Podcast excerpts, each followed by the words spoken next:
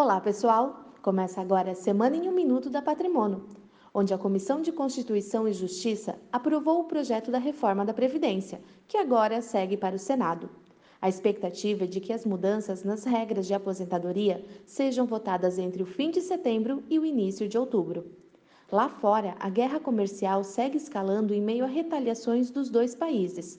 O FMI chegou a alertar recentemente que a economia chinesa e toda a economia global sofrerá consequências, colocando o crescimento econômico em risco.